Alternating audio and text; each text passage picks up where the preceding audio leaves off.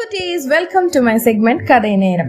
நம்ம கேட்டுட்டு இருக்கிறது ராஜு அவங்க பாட்டி வீட்ல இருக்கும்போது அவங்க பாட்டி அவனுக்கு சொன்ன கதைகள் பத்தி தான் நம்ம கேட்டுட்டு இருக்கோம் இன்னைக்கு சாயந்தரம் ஃபுல்லா நாலு குட்டீஸும் சேர்ந்து நல்லா கிரிக்கெட் விளையாண்டு வேர்த்து விறுவிறுத்து வீட்டுக்குள்ள வர்றாங்க.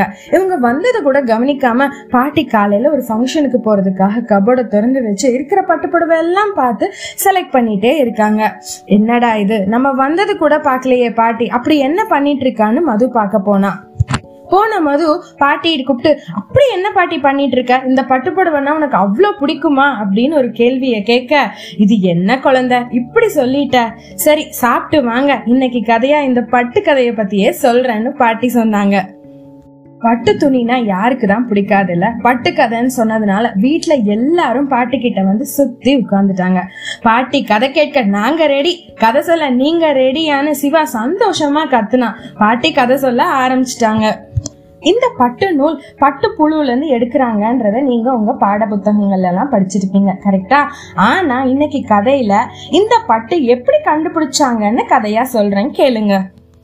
நாலாயிரம் வருஷத்துக்கு முன்னாடி அப்ப சீனாவோட மன்னர் காலம். அந்த காலத்துல தான் பட்டு துணியை கண்டுபிடிச்சாங்க. அவரோட மனைவி ஒரு நாள் ஒரு மல்பரி மரத்தடியில டீ குடிச்சிட்டு இருந்தாங்களாமா.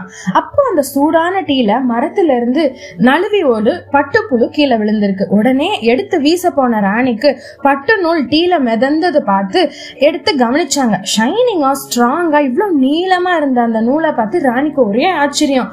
உடனே ராணிக்கு ஒரு பல்ப் எரிஞ்சது. அது என்ன யோசனை வந்தது தெரியுமா? இந்த பட்டு நூலை வச்சு நம்ம ஒரு துணி செய்யலாமே. உடனே தன்னோட சர்வன்ஸ் எல்லாத்துக்கும் ஒரு ஆணைய பிறப்பிச்சாங்க. நிறைய பட்டுப்புழுவை சேர்த்து கொண்டு வாங்க. அதுல இருந்து பட்டு நூல் எடுத்து எனக்கு கொடுங்க. கொஞ்சம் நூல் சேர்த்து அந்த நெசவு செய்ய சொன்னாங்க. நெசவு செஞ்ச அந்த பட்டு துணி ரொம்ப ஷைனிங்கா சாஃப்டா இருந்தது பார்த்து ராணிக்கு ரொம்பவே பிடிச்சு போச்சு. அப்போ இருந்து அரச குடும்பங்களோட ஆடம்பர வஸ்திரமா மாறிடுச்சு பட்டு. அப்படியே மெல்ல மெல்ல சீனால இருந்து இந்த பட்டோட புகழ் வெளிநாடுகளுக்கும் பரவுச்சு. சீனர்களோட பெரிய வணிக பொருளா உருமாறுச்சு இந்த பட்டு துணி.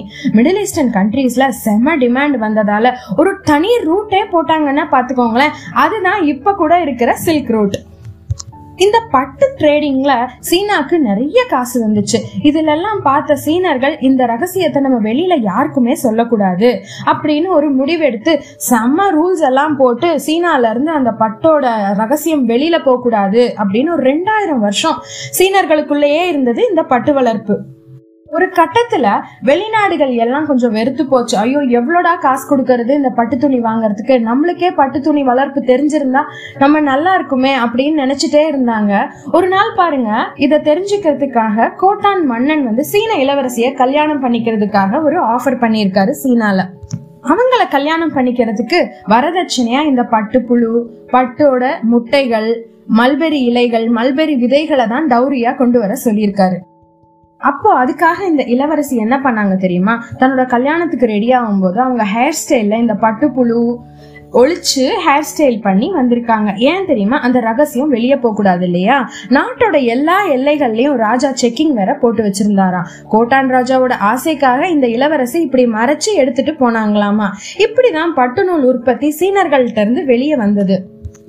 இந்த பட்டு நூல் ஒரு இயற்கையான நூல்றதுனால இந்த துணியில எந்த ஒரு நுண்ணுயிர்களும் இதுல வளராது. அதாவது ஆன்டிஃபங்கல் ஆன்டி பாக்டீரியல் ப்ராப்பர்ட்டிஸ் ரொம்ப அதிகம். பாடி டெம்பரேச்சரையும் கரெக்டா மெயின்டைன் பண்ணுமாமா. இதனாலதான் பட்டு துணிக்கு பெரிய வரவேற்பு இருக்குன்னு பாட்டி சொல்லி முடிச்சாங்க. என்ன குட்டீஸ் இன்னைக்கு கதை உங்களுக்கு பிடிச்சதா? என்னோட ப்ரீவியஸ் ஸ்டோரியையும் கேளுங்க. இன்னும் நிறைய பேசலாம். பேசிட்டு இருக்கிறது நான் உங்க favourite job RJ Nithya. Take care stay safe bye